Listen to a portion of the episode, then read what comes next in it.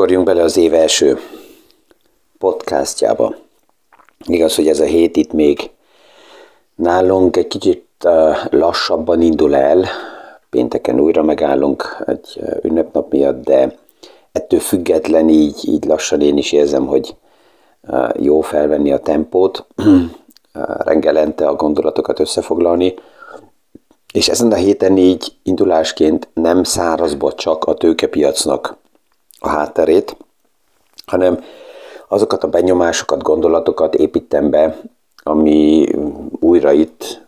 a szilveszter körüli beszélgetésekből érkezett meg, és ezt egyszerűen összefoglalva azt lehetne mondani, hogy mi a, hogy néz ki véleményem szerint, vagy mit tapasztaltam én is, a pszichológiai állapota, a mindset, a gondolatmenete a sikeres embereknek, hogy néz ki. Mi is aktuális pénzpiaci témákról, összefüggésekről beszélgetünk. Gazdaságról érthetően János Zsoltal. Üdvözlünk mindenkit a mai PFS Kávézac podcaston. Nem is beszélnék arról, hogy ez gazdag vagy nem gazdag, hanem inkább, hogy én, én azt mondanám, hogy, ki, hogy milyen a mindset azoknak, akik, akikről az az érzésem, hogy így balanszban vannak. Egy picit belehat ebbe az is, ami velem is így történt évtizedeken keresztül, évtizedek alatt, és amikor így összefoglaltam a gondolatokat, akkor láttam én is, hogy há, érdekes több, több dolog, amit így kiemelnék, az megtörtént valamikor, nagy részt tudatla, tudatlanul, vagy, vagy, vagy szinte véletlenből, mert különböző hatások hatottak rám, és ez alakította ki azt a, azt a bizonyos mentális állapotot. A tippek, amit itt próbáltam összefoglalni, ezeket életkortól független látom, tehát akkor is, hogyha van egy pár olyan dolog, ami inkább a fiatalokról szól, az ugyanúgy um, idősebbeknek is um, hatással tud lenni, és érdemes meghallgatni. Általában én azt látom, hogy aki idősebb, az persze, hogy már más-más szemszögből, más reflektált gondolatból um, engedi a, a tippeket a fejébe. Az első, amit így szinte mindenkinek újra és újra javaslok, és ez egy tulajdonsága, amit látok a sikeres embereknek, hogy tudatosan élik a perceket, az időt, az életüket. Ez, ez az, az idő elemzés, hogy mivel is töltöttem el az időmet, ez újra és újra érdemes és fontos. Ez nem, nem azt jelenti, hogy az a sikeres, aki állandóan dolgozik, és, és elhanyagolja az életét, a családját, vagy egyebet. Nem, abszolút, hanem, hanem az, aki azt tudja mondani, hogy tudatosan tölti el az életét, az idejét, a fiataloknál tűnik ez ugye néha nekünk fel, mert ha látjuk, hogy órák hosszat TikTok videókat néznek, a kérdés persze ott, ott, ott itt, itt felmerül, hogy ez mire jó, ha nagyon, nagyon mélyen belemélyelünk és megnézzük, akkor biztos, hogy ott is találunk hasznos ötleteket, gondolatokat, ami onnan jön, de általában az, aki csak úgy engedi, hogy az idő történjen és elteljen, az általában egy elég um, biztos út abba, hogy, hogy nagy sikereket nem fog tudni elérni, és magának felépíteni, és állandóan ilyen függőségbe fog maradni. Még az sem a sikeres út iránya, ha, ha azt látom, hogy valaki el, bele, belekattan, és például, mert éppen a, a külvilág megadja azt a milliót, hogy, hogy a trading és a, a szerencsejátékok felpörögjenek, aki állandóan ott van a képernyő előtt és, és tradingel, össze-vissza az is inkább egy ilyen biztos út abba az irányba, hogy nem nagyon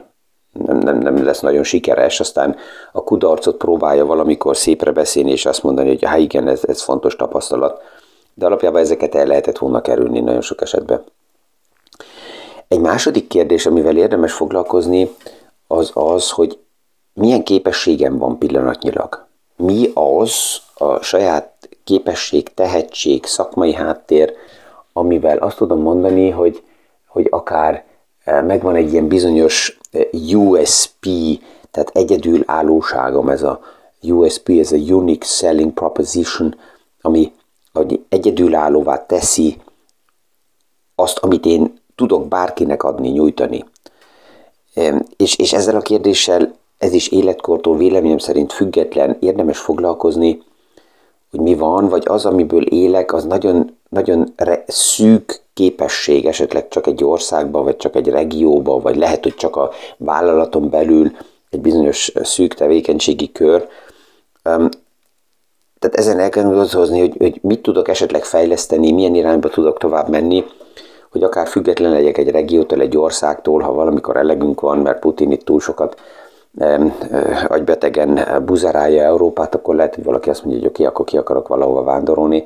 akkor az a képességem, ami van, itt megvan, az, az ott mire lesz jó? Az a, az a érek valamit? És megadja a biztonságot? Tehát ezzel a saját képességgel, szakmai háttérrel érdemes újra és újra foglalkozni, és ha azt látom, hogy ott vannak hiányosságok, hát akkor elindulok lassan, itt visszatérek újra a könyvekhez, vagy akár a szemináriumokhoz, amiről beszélek, hogy, hogy ez, is, ez is egy fontos része ennek a fejlődésnek, és ezt látom sikeres embereknél, hogy ők nem állnak soha meg, hanem állandóan engedik és, és keresik a lehetőséget, hogy saját magukat fejleszik és tovább dolgozzanak. A könyvek voltak ugye egy tipp, amit a, a múlt heti podcastokban is így beépítettem, ilyen 10-15 könyv évente szerintem érdemes, hogy az életünkbe beszivárogjon minimum. Lesznek olyan évek, amikor néha több lesz, lesz olyan év, amikor kevesebb, de mindegy így átlagba körülbelül. És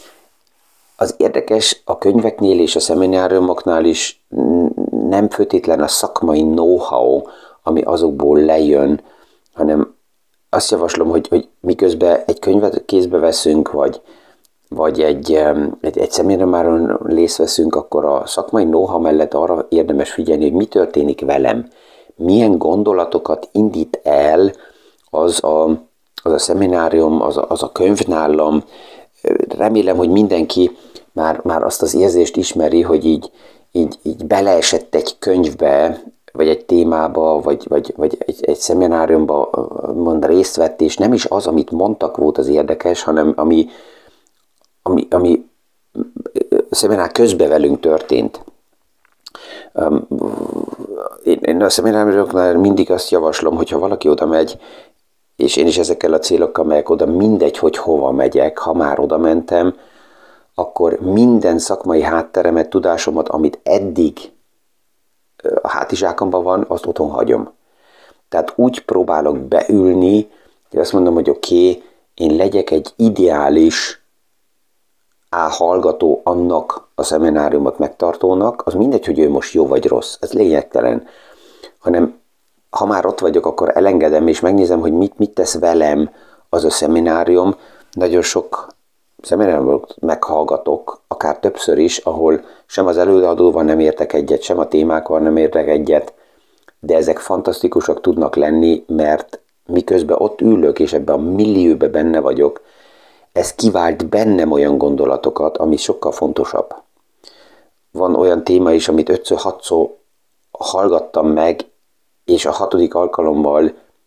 jöttek azok a gondolatok, ami nekem fontos volt, és, és ezért, tehát ezt, ezt javaslom mindenkinek, hogy figyelj meg, hogy neki mire van szüksége, hogy milyen millióbe indul el a, a saját um, az öninspirációja, ahol a gondolatok elindulnak,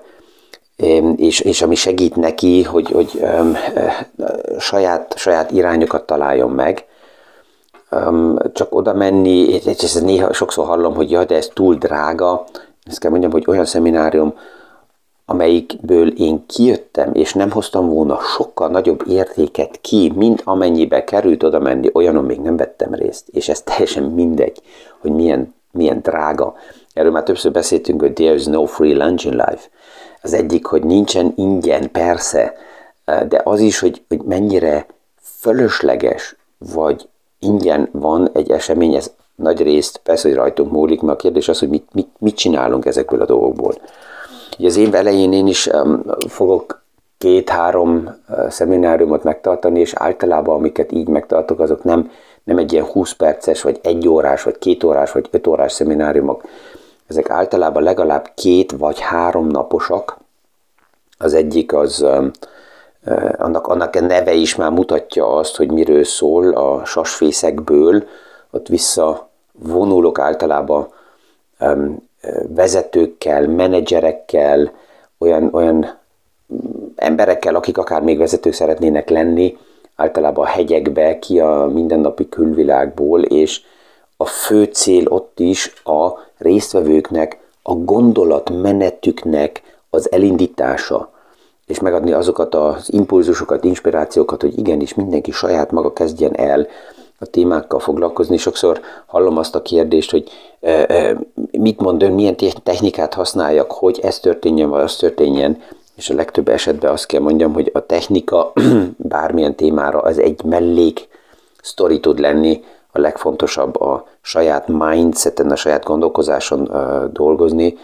És így, hogy most beszélgetek, például a könyveknél is eszembe jut, és az volt nekem az, az első könyvek között, amit így kézbe vettem, de ha ma őszinte vagyok, akkor halvány fogalmam nem volt, hogy ez a könyv nem, nem, nem, hogy mi volt leírva, hanem a címe már magába mit üzen, és az sokkal fontosabb. Napoleon Hillnek az egyik leghíresebb könyve, ez a Denke nach und werde reich, tehát gondolkozzál, és, és um, uh, gazdagodjál, vagy, vagy építsél fel vagyont. Nem is a második része a fontos, hanem az első, hogy gondolkozzál. Tehát nem azt mondja, hogy tedd ezt, tedd azt, nem azt mondja, hogy van ez a 17 tip, nem azt mondja, hogy van ez a 33 valami, nem, gondolkozzál. És ez a saját, saját mindset elindítása, ez a, a, legfontosabb. A második um, szeminárium sorozat, amit, amit ugyanúgy kétnaposan tartunk meg, ez a financial planning, tehát a pénzügyi tervezésnek az alapjai kezdőtnek, vagy már, már akár haladóknak is. Tehát ezzel érdemes szerintem újra és újra foglalkozni, hogy mi kell történjen, hogy meg tudjam mondani, hogy abban millióbe én, én jól tudok működni, elindulnak a gondolataim, és ezzel tudok um, saját magammal megfelelően dolgozni. A legtöbben nem a külvilággal, hanem saját magukkal kell megfelelően dolgozzanak. És hogyha tudom, hogy mi ez a millió, hát akkor ezt évente rendszeresen többször érdemes előhozni. Ez az oka, hogy például idegen szemináriumokra megyek, még egyszer általában mindegy, hogy milyen a minősége annak az előadónak. A lényeges, hogy tudom, hogy ha ott vagyok, akkor, akkor elengedek mindent, és ebből jönnek a saját ötletek és a gondolatok. Egy következő pont, ami újra és újra fontos, és ez véleményem szerint saját, a saját fejlődésünkkel összefüggésben van, hogy azzal a kérdéssel foglalkozni, hogy mennyire vagyok már képes az értékesítésre, a salesre. És ez azért egy érdekes pont, és ez pont a, a saját gondolatokkal összefüggésben van, mert egy jó értékesítő az első, legfontosabb ügyfele, akivel ő megfelelően kell tudjon dolgozni az ő saját maga. És itt azt látom, hogy az, a klasszikus értékesítőkről a kép, a saját képünk is, de a külvilágnak is a képe, az egy, az egy, ez egy rossz, rossz kép. Erre egy podcast nem is az ideális millió, hogy, vagy médium, hogy a, a sikeres értékesítőnek az attitűdjeit megmutassam miért, mert a, az értékesítő, én úgy nevezem, hogy ez, az, ez a 3.0 értékesítő, az nagyon keveset beszél. Nagyon-nagyon sok szakmai know-how-val rendelkezik, de nagyon keveset beszél. Ezt, ezt ugye látjuk többször, hogy, hogy vannak, vannak ö, olyan emberek, akik, akik nagyon sok know-how-val rendelkeznek, de élvezik is ezt a know-how-t átadni másoknak. Többször, mikor én így a podcastokra is kapok visszajelzést, ez egy kicsit összeránt ez engem, mikor egy páran azt mondják, hogy János úr, fantasztikus, hogy mennyire jó tudja ön továbbadni a, a know-how-ját, és hogy élvezi ön a, azt, hogy, hogy másokat oktasson, és, és know-how-t adjon tovább. És akkor azért, azért e, rász ki a hideg, mert akkor mindig azt kell mondjam, hogy nem, én, én élvezem az értékesítést, de nem az oktatást. Miért? Mert itt nekem fejbe egy lényeges különbség van. Az értékesítő 3.0 az nagyon-nagyon élvezi a hallgatást. És azután individuálisan fel tudja használni azt a szakmai know-how-t, amivel rendelkezik, arra, amit, amire szüksége van a meghallgatottnak de nem önti állandóan kérdezetlenül mindenkinek a nyakába a szakmai know-how-ját. A, a 3.0 értékesítő az élvezi nem csak időt adni a többieknek el, hogy, hogy elmondják a mondani valójukat és hallgat, hanem élvezi beleélni magát, hogy megértem valójában, hogy az, akivel éppen beszélgetek, az mit, mit, mit mondott és ez, ez vicces, de, de így, hogy most ezt, ezt megint így, így elmondom, érzem azt, hogy egy, egy második könyv, amit édesapámtól akkor kaptam, amikor um, neki tiszta volt, hogy akkor nem a saját családi vállalkozásba fogok tovább menni, hanem, hanem uh, ja, saját útra indulok, és akkor uh, most nem is tudom, hogy ez kitől van, de ezt majd meg kell nézem a következő napokban. A könyvnek a címe az, hogy úszni a cápákkal, anélkül, hogy um, megesznek. Így a szó szerinti fordítás, schwimmen mit den Haien, ohne gefressen zu werden. És, és ez, a, ez, a, ez a könyv, később mondta nekem, hogy ezt ő nem is gondolt nagyon sok mindent, hogy pont ezt, hanem a cím csak így megragadta a figyelmét, és gondolta, hogy oké, okay, hogyha már nem az ő oldalán fogok úszni, és fejlődni tovább, um, hanem, hanem így saját útra kell menjek,